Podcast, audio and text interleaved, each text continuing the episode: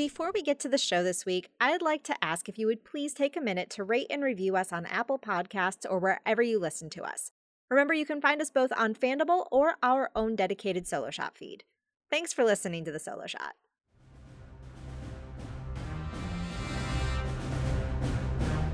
On Yavin 4, the rebels have almost cleared the planet, but one freighter is lagging behind. Castian, Bone, and Laris begin a search and rescue operation.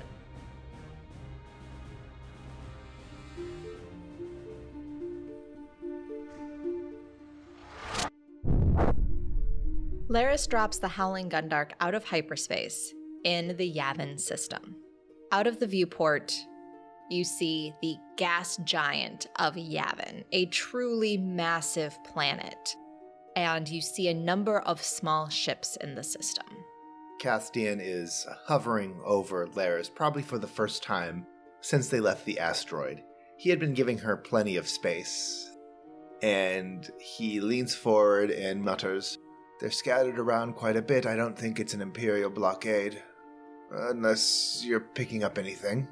I am well aware of what an Imperial blockade looks like. I'm not saying you're not aware of that. It's, And over the communication systems, you hear a voice demand Unidentified ship, what is your calling?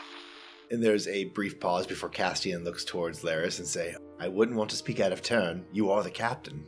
Laris flips a couple of switches to activate her communications. This is Captain Jane of the Howling Gundark. We are here on a humanitarian mission. There is a long silence. Should we say that we were sent by Navarro?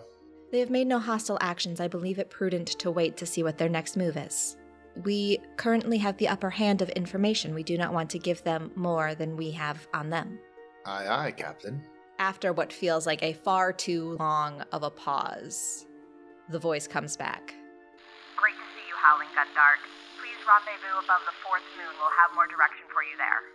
Castian nods his head before taking his seat, and he's just watching over the sensors. Of course, Laris can do the same thing, but again, they're not really talking as much as just kind of interacting around each other.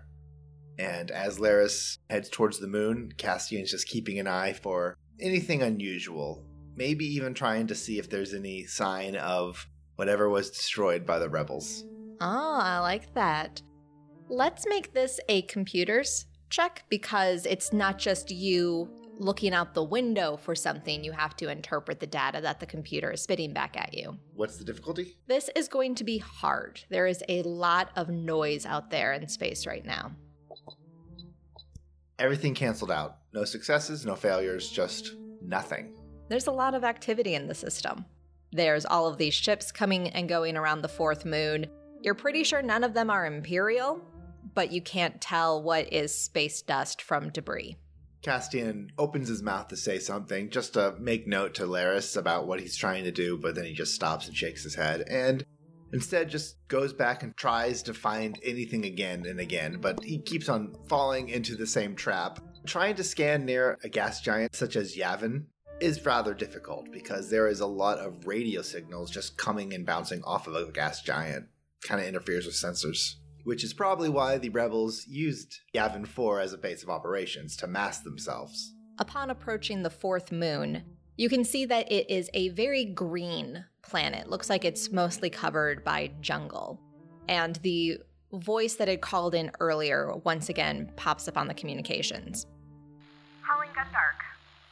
Much of the evacuation of the fourth moon has been completed already. However, we still have one crew that is down on the surface of the moon.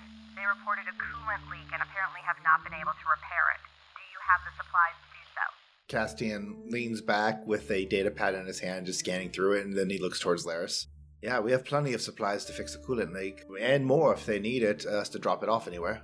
Yes, we do have the supplies to fix a coolant leak. We also have additional engineering and medical supplies should anyone need it. That's great to hear, Captain Jane. We'll let you know. For now, I'm transmitting the last known coordinates of our missing crew. And Castian's waiting before saying, "We got him. Yes, it seems to be on the uh, one of the larger continents.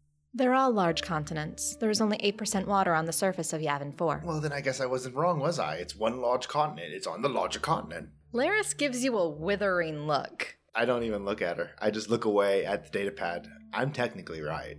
which is the best sort of right. Oh dear. Coordinates received.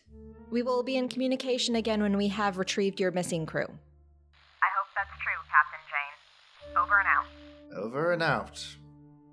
Please transmit the coordinates to pilot control. And Castian does.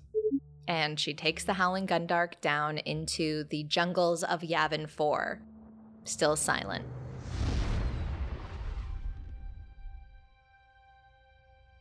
After about a minute or two of just watching the trees get closer and closer, Castian does clear his throat. I'm not finding much in our databanks about Yavin 4. There's some old skirmishes that I've read about, but nothing to say that this is anything more than just a jungle moon that is occasionally used by pirates and I suppose now rebels. Imperial records show that this planet is effectively a dead planet. While there is lush jungles here, there is very little animal life and no minerals. No minerals. That's a little strange, yes?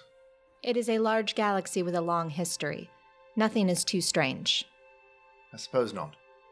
And Castian takes a seat and just makes sure the harness is set in just in case there's turbulence. Even though there's plenty of turbulence inside the cockpit. Laris is a seasoned and professional pilot, so there is no turbulence. You're entering into a clearing. It looks like one that was kind of hastily made. You still see fallen tree trunks and clear cut stumps.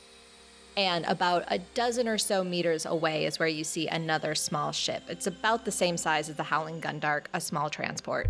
Castian looks out the window and he's just trying to see if there's any sign of people on the ship, around the ship, waiting outside, any guards on patrol, anything like that. Nothing that you can see from here.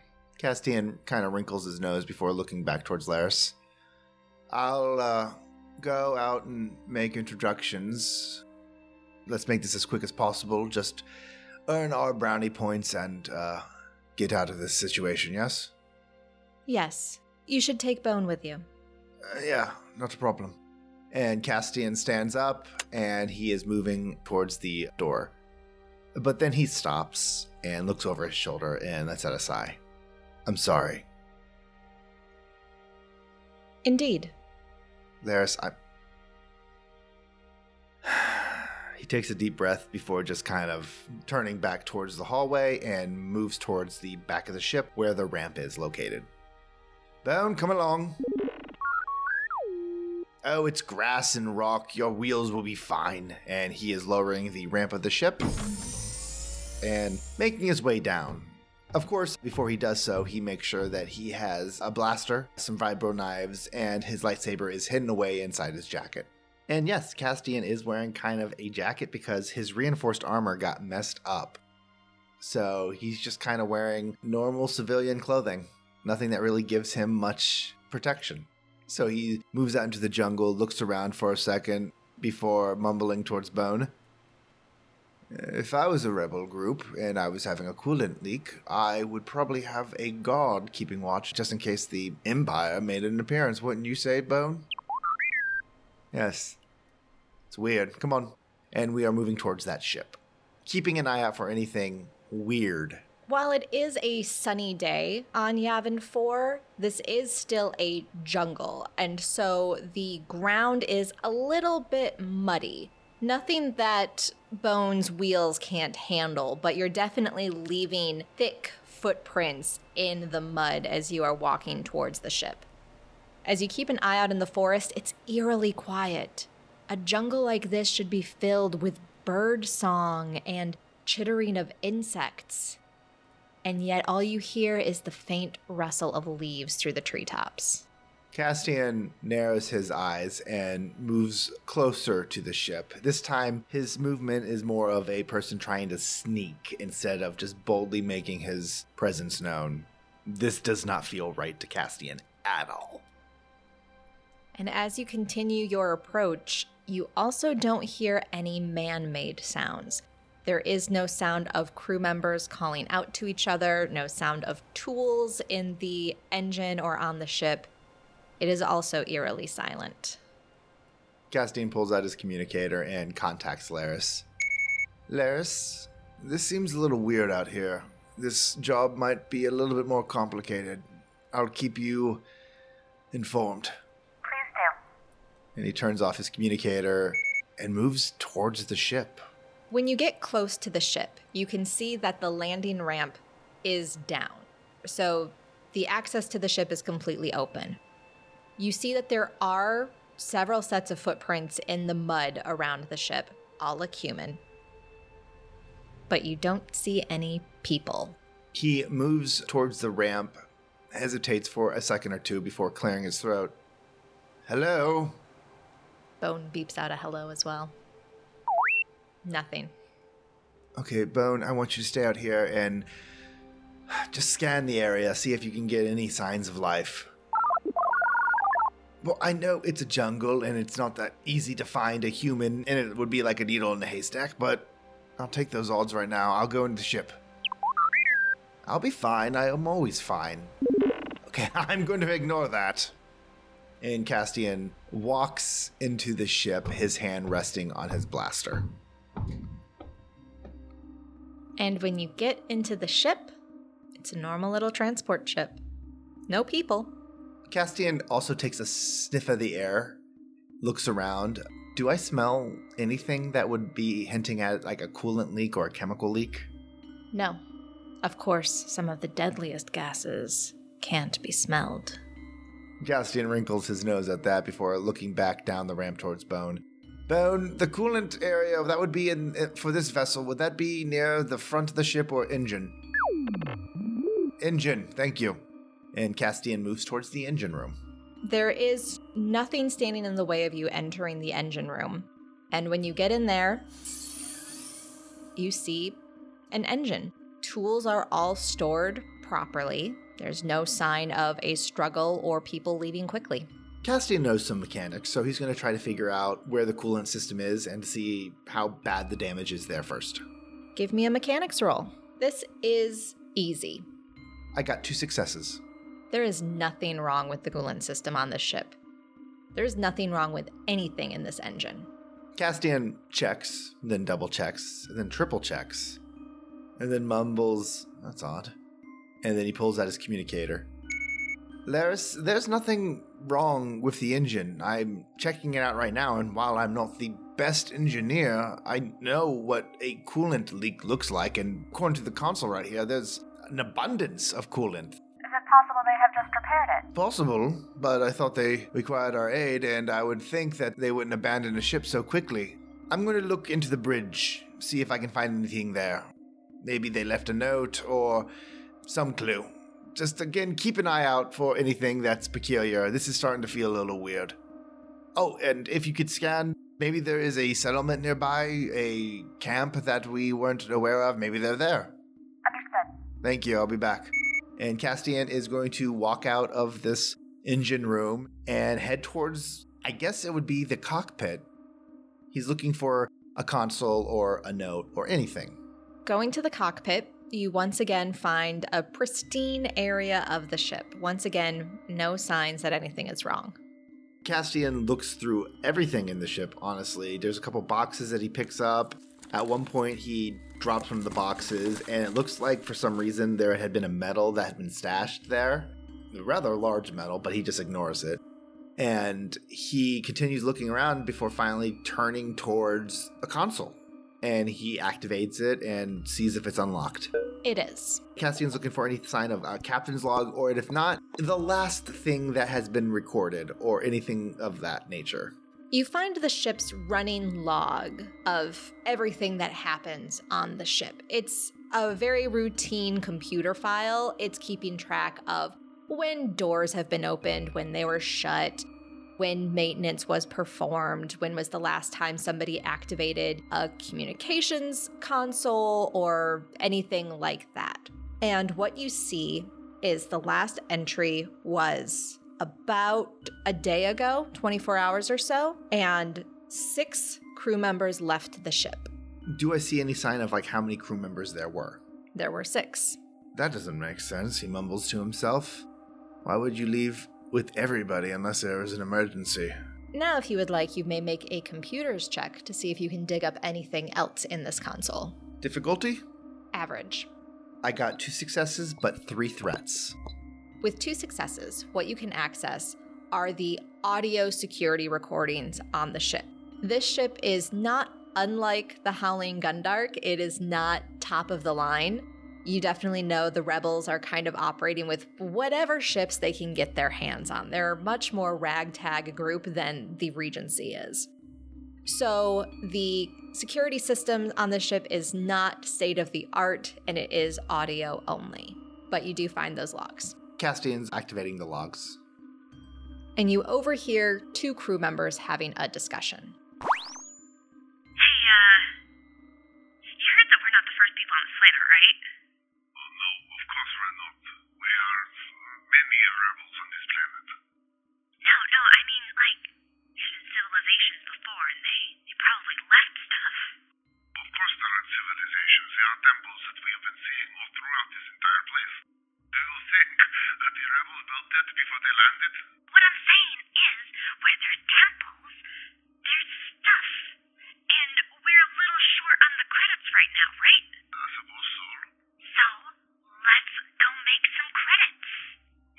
But I am sure that all the temples have already been looted. The big ones at least. Then we go for the small one. I picked one up on the sensors. It's a couple hours walk from here. I don't know if Branson would allow such trivial curiosities to be sated. It's not trivial if we say that the credits are gonna go back to the cause. The royal coffers from Alderaan ain't gonna suffice forever. I suppose you are right. Huh, Castian mumbles. Okay. And the person brought up that they were able to pick up a structure a couple kilometers away. Castian knows that you can't just pick up a structure unless you have some heavy sensor equipment, like in a ship. So he's going to start digging up the sensor logs to see if he can correlate between the dates of the audio and like a sensor readout. Mm-hmm.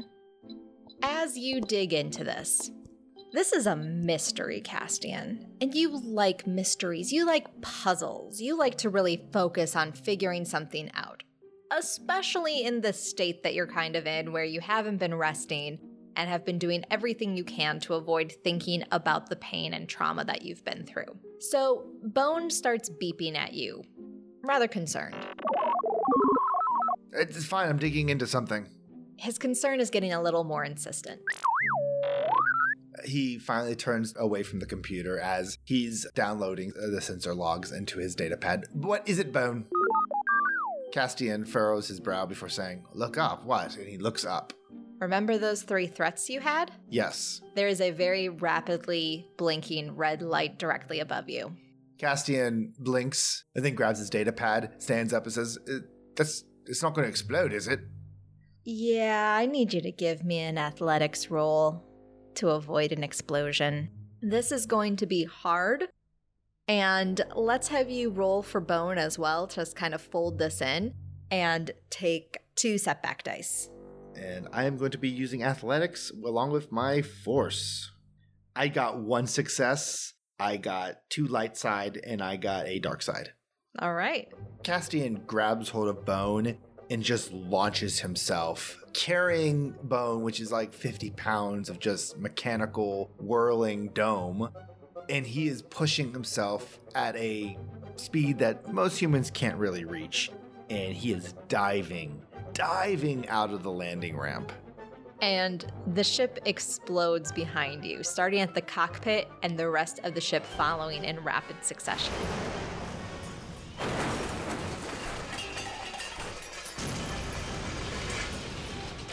And that's the only reason Castian makes it out, because if it had started anywhere else, he would have been hit in the blast. So as it starts exploding, Castian is doing a force leap away from this thing, carrying Bone the entire way, and even the blast hits him in the back as he is midway in the air, launching him further, and he slams into like the jungle floor, rolling a bit, but trying to take the brunt of the damage for Bone.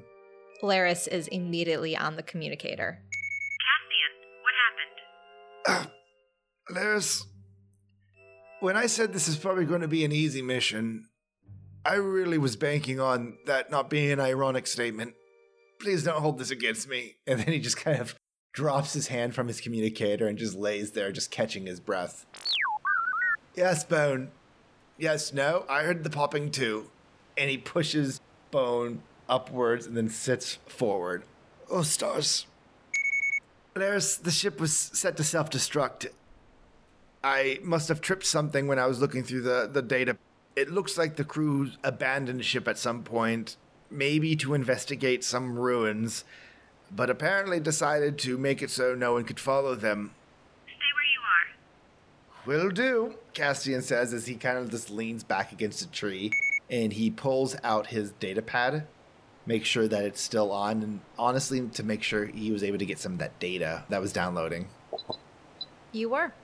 As he waits for Laris, he is trying to pull up the last sensor log that they ran to see if he could figure out where this rune they had been speaking about.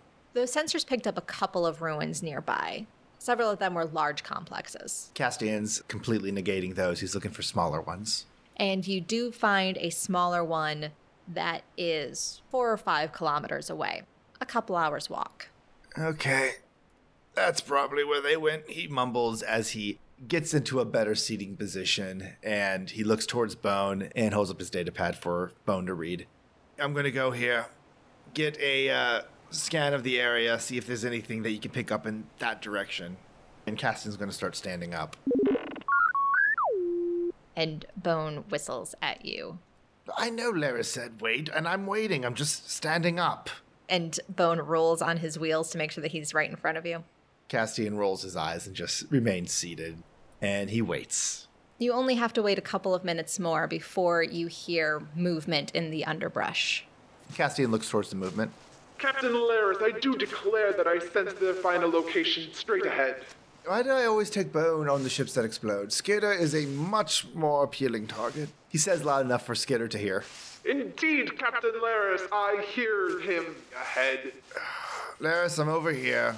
And Castian stands up, giving Bone a glower before just waving his hand towards wherever she's coming from. And after a moment, Laris and Skitter appear through the jungle underbrush. Was the Howling Gundark damaged with the explosion nearby? No, it is fine. Good, I think I'm okay. A little bruised, but nothing too damaged. Let me take a look. And Castian just nods his head and leans against the tree. He's going to accept this since, you know, he's still kind of recovering from that broken collarbone. And Laris uses the newly restocked med kit to take a look at you. Seems like you've suffered only a couple of scrapes and had the breath knocked out of you. You are fine. I am. It seems like this entire crew decided to abandon ship. I caught a recording of two of them talking about hunting for artifacts to sell on the black market in order to get some money for the rebellion. They brought up finding a smaller temple nearby. They might have gone that direction. That seems like a reasonable hypothesis. We should follow. Do you not want to stay with the ship? There is nothing on this planet that could be a danger to it now that the only other ship present has exploded. All right, um, Indeed, it is time for an adventure. I have been cooped up on that ship for far too long. I need to stretch my legs. Skidder, I need you to stay on the ship and watch and make sure no one steals it. Captain Jane, what say you? I do worry about the effect of the jungle humidity on your joints. Indeed, I had not considered that, Captain. Thank you for your dedicated leadership as always. And he turns about and goes back to the ship. Castian hesitates just for a second before rolling his eyes and says, Skidder, hold on. And he looks towards Laris.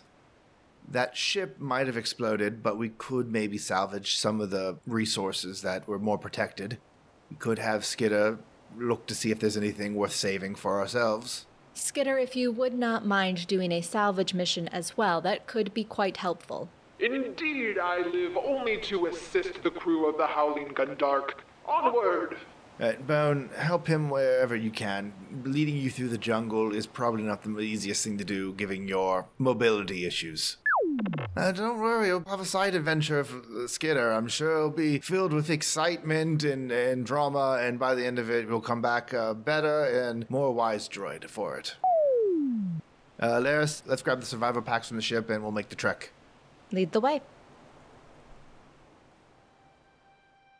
And Castian and Laris load up on the ship, grabbing survival gear food, water, things that would be useful for a five kilometer walk. Uh, it's five kilometers? Right. It's still going to take a couple of hours to make it there just because of the rough terrain of going through a jungle, as well as there are some pretty sharp changes in elevation. Not a problem. Castian and Jane are moving along, and then they're heading into the jungle. Laris isn't a chatty sort of person. Does Castian do anything to fill the silence or try to engage her? Yes, actually, he does. About 40 minutes into this, as they're making their way across a fallen log over a stream, Castian looks towards Laris and says, "Uh, This has been a while. What has? You and me having an adventure together. Usually you're on the ship, sitting at the console, and I am being thrown about like a rag doll. This is not an adventure, this is a rescue mission. Oh, fine, it's a rescue mission, but it's a mission. So how is this, um, hmm. how's, how, how's your head? Castian winces as that's the way he's decided to ask her how she's been since her operation. I have no complaints about my head. Just your motions. just, you know, I, I know we never really got to address a lot of things with the state of the galaxy as it is. I just wanted to make sure that you are acclimating to your current condition. It is a large galaxy with a lot of problems, and my concerns do not amount to a dune of beans. You have never heard Laris use an idiom before. Castian doesn't even know what an idiom is, but he knows it's unique to this situation, and Castian uh, takes out his canteen to refill at the stream. Takes a sip, passes it on to Laris, She takes a sip as well. and then he looks at her. Well, I can't be there for the rest of the galaxy. I can at least stop by the Dune of Beans on occasion to make sure I haven't overstepped. That is not a proper use of the idiom. I'm not very smart. We all know this. Castian looks down and then rubs at his brow. I didn't mean to make this decision, and that does not mean I should be forgiven about dragging you on this mission. I'm. You needed the rest as much as I needed the rest. I, I get that. It was just. I I I'm not when I'm moving, when I'm focusing on not getting shot, I'm not thinking about Cerise. I'm not thinking about the anger I felt when I realized that it was a fool's errand to try to see if she was alive. That she had died. How close I was to just murdering everything. I I was being selfish, Laris, and I know big surprise coming from me. I was just thinking of myself and that's not an excuse, that's just what happened. And I acknowledge I should be a better friend than that. I'm sorry. I understand and I accept your apology. Does she? Castian kind of watches her. Not sure if this is just a new way of how she speaks now that she has that chip that has been removed, or if this is a lie. But for now, he's just going to take it. Eh, Then he just nods his head. I do not know how to stop thinking. What do you mean? I am used to running computations constantly, analyzing the situation, analyzing the vessel that I am on, making the most minute decisions that you were never aware of in order to keep everything moving as safely and swiftly as possible. I no longer have the ability to regulate that. It never interfered with how I operated before. It now does. I get how that could be challenging. I never had to deal with that, but I suppose we're both in need of learning new skills, new ways of thinking. It does get easier, How do you know? because if I can change, anyone can change. We've already established I'm not very smart. And you're the smartest person I know. You will figure out a way to manage this, and if not, we will figure out a way to find someone to help us. And I. And I suppose I should say, You hear something in the distance, a branch cracking. Castian immediately stands up and his hand drops to his blaster and he's looking towards the direction of that cracking branch. Give me a perception check. This is going to be a hard perception check. One of those is going to be upgraded. And I will give you two boost dice for Laris's help. I got two advantages, two successes, and a despair. Oh. As you look in the direction of that broken branch sound, at first you don't hear or see anything. And then you realize that the leaves in the trees above you, but still a little ways ahead of you, aren't moving with the wind. There is something in the canopy of the jungle. Castian looks towards Laris and then kind of uses his eyes to signal where she should be looking. And then he pulls out his blaster and then aims it directly up at the tree. You stand there with your blaster raised for a long minute until something pokes out of the canopy. Do you shoot or do you wait? Castian waits.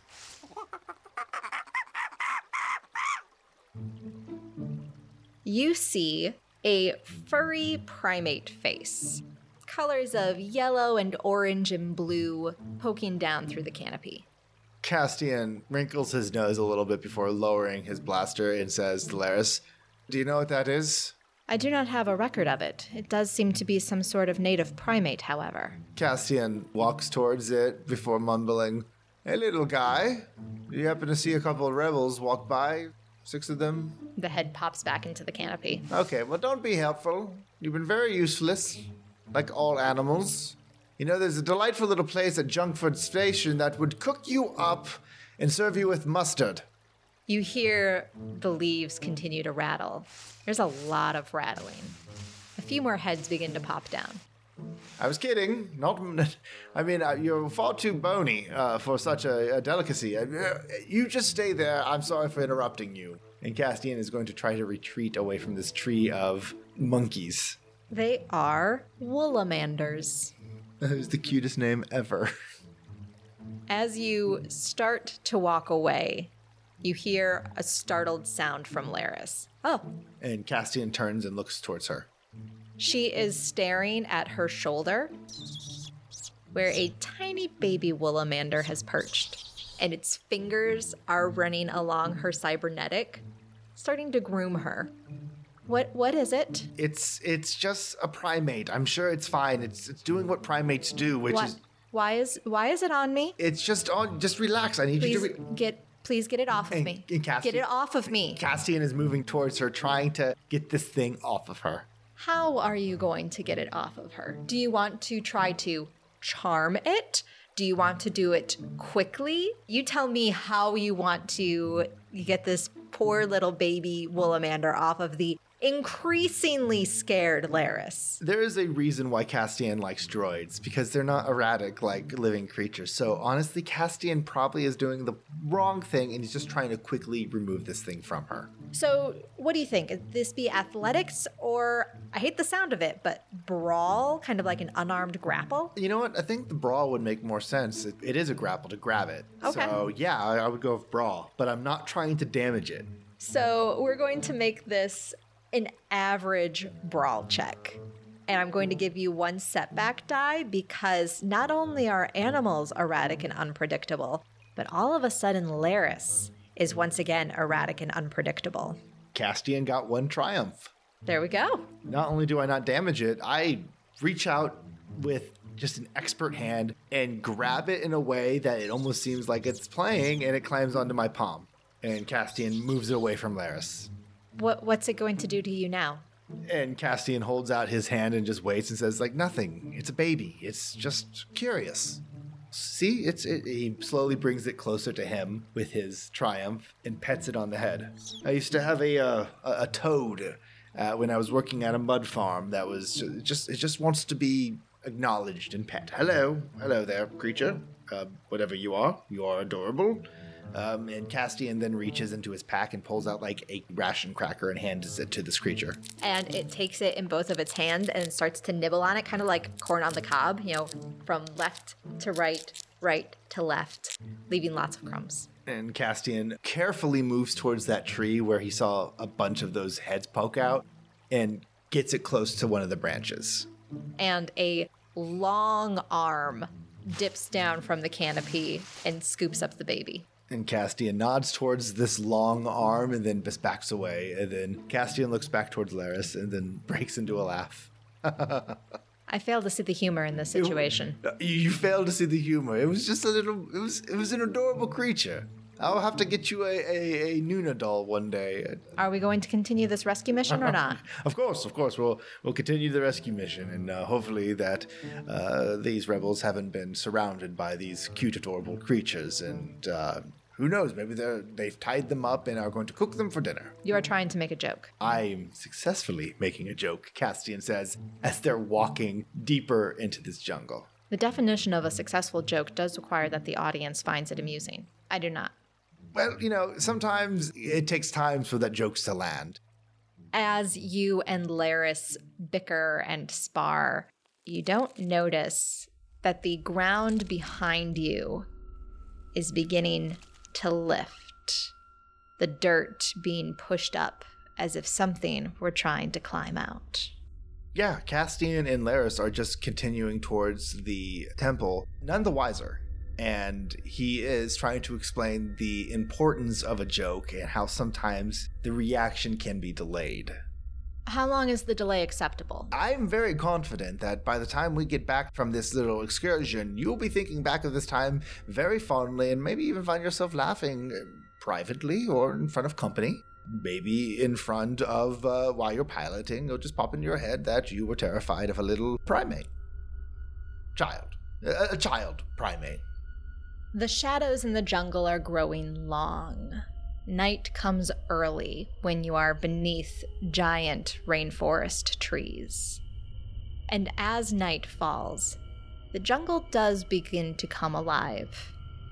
You're beginning to hear bird song, long morning calls.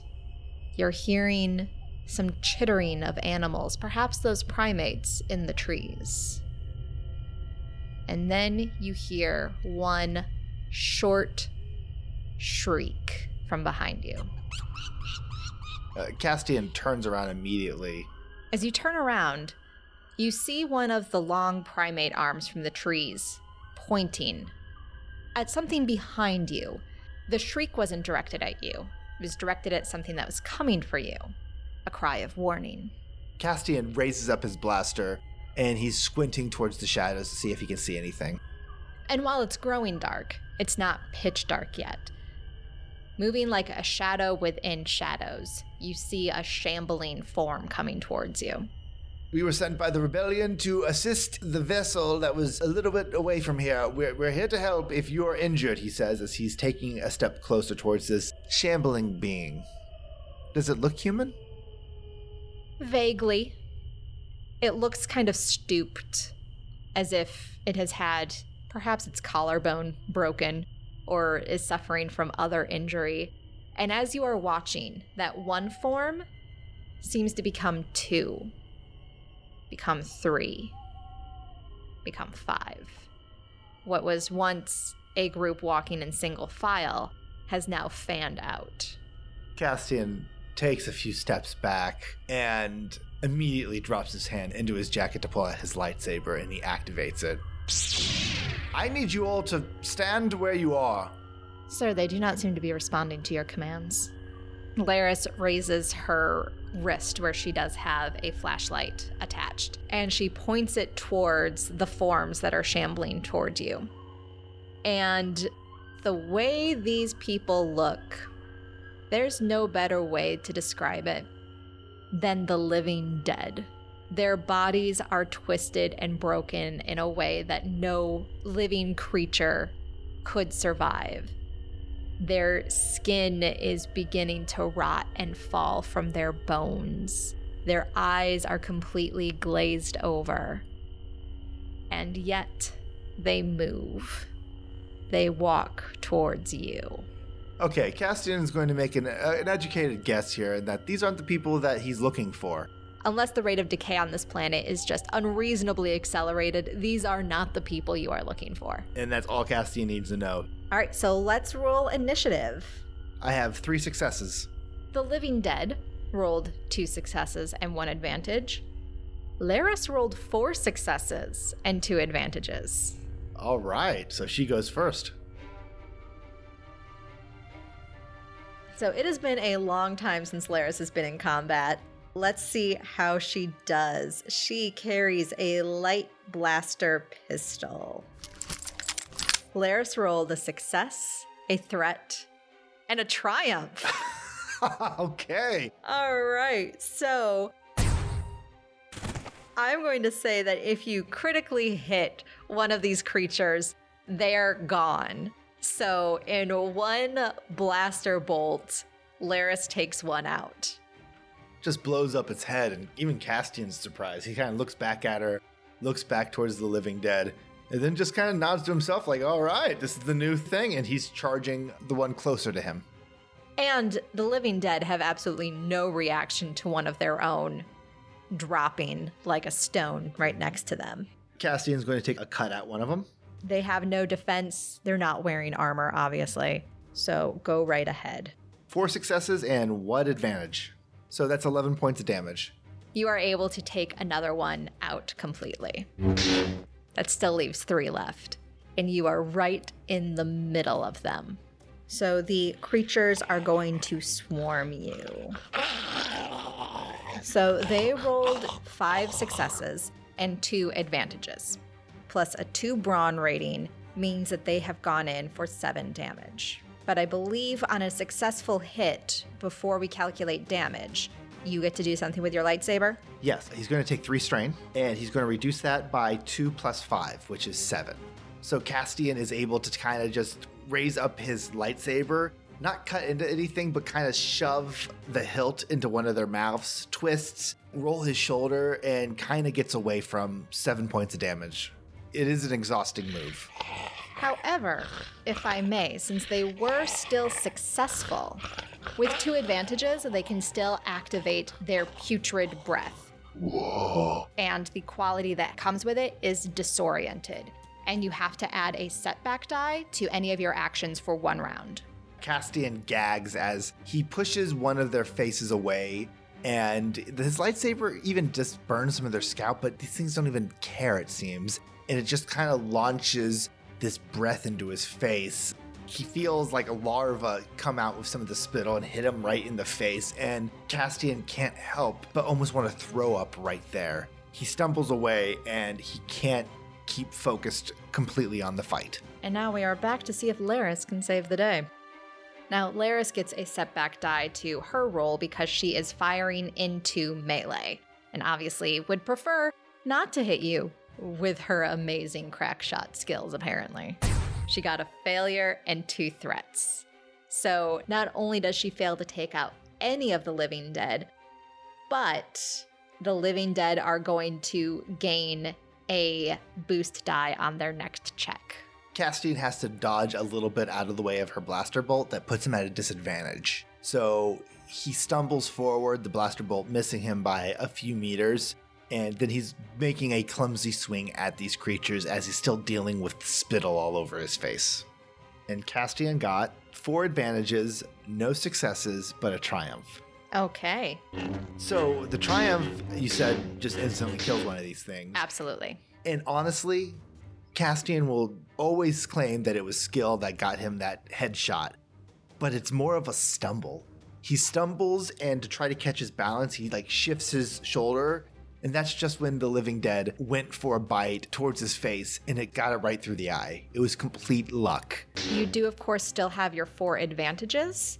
What sort of bonus would you like to have for that? They have a harder time hitting Castian. So, what you can do is add plus one to your defense until the end of their next turn. I would love that. So, there's just two of them now, and they have one success.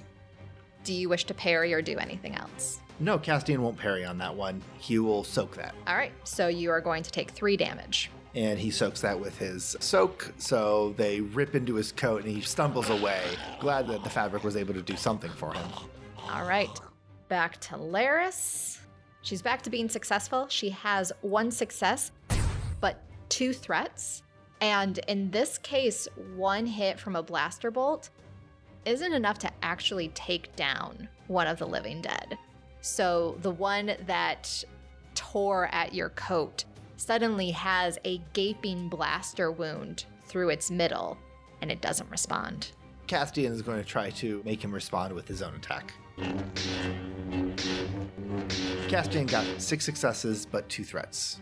13 points of damage to its face. Yes, once again, you have just cut one of these living dead in half. But my two threats, I'm sure that could give the next undead a bonus. So the next attack from the living dead, they are going to have a boost die.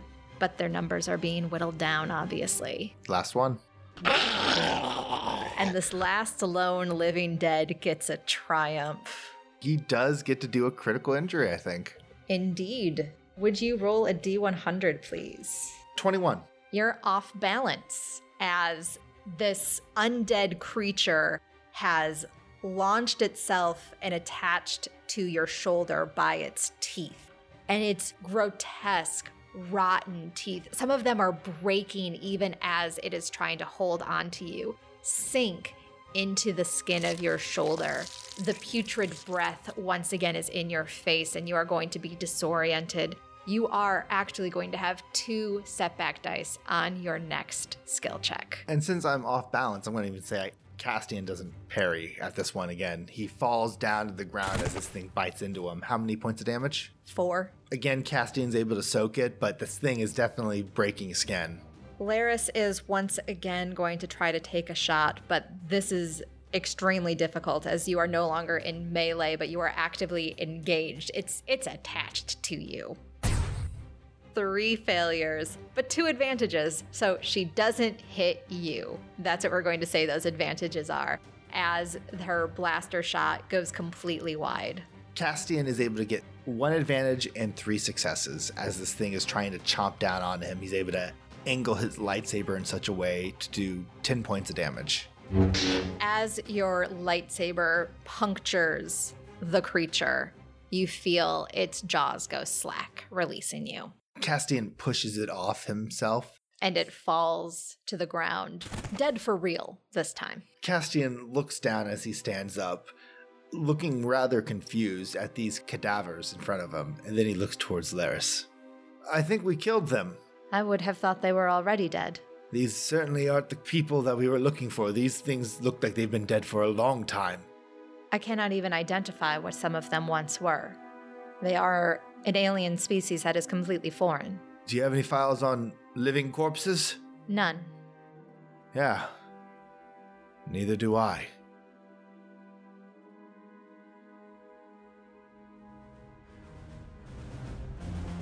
Thank you for listening to this episode of the Fandible Solo Shot Star Wars Force and Destiny podcast. You can now find all episodes on the Fandible Solo Shot podcast feed on iTunes and all other podcasting platforms. Please subscribe and leave us a review to help new listeners find us for their Star Wars actual play fix. You can also find us on Twitter at Solo Podcast. And if you enjoy the stories we tell here and on the rest of the Fandible Podcast Network, consider donating to our Patreon at patreon.com slash Fandible. Thanks again, and may the Force be with you always. A long time ago, in a galaxy far away, a group of outcasts found each other in the Outer Rim. A failed Jedi. Well, we don't have to run out right now and beat people up. We can take a half hour for you. A captain without a ship. I suggest you let your Devaronian friend do the talking and you continue to stare at your stump. And a medic with a mysterious past. All right, ladies and gentlemen, I might have been half wrong. We might die. Together, they hope to find adventure and a little bit of redemption. Oh, that's sweet. A1 has Tinker Buddies. The Redemption Podcast is a long running actual play podcast set around the time of the Clone Wars, played using the Star Wars RPG system by Fantasy Flight Games and Lucas Books. Check out the show at www.redemptionpodcast.com, a proud member of the Don't Split the Podcast network of shows.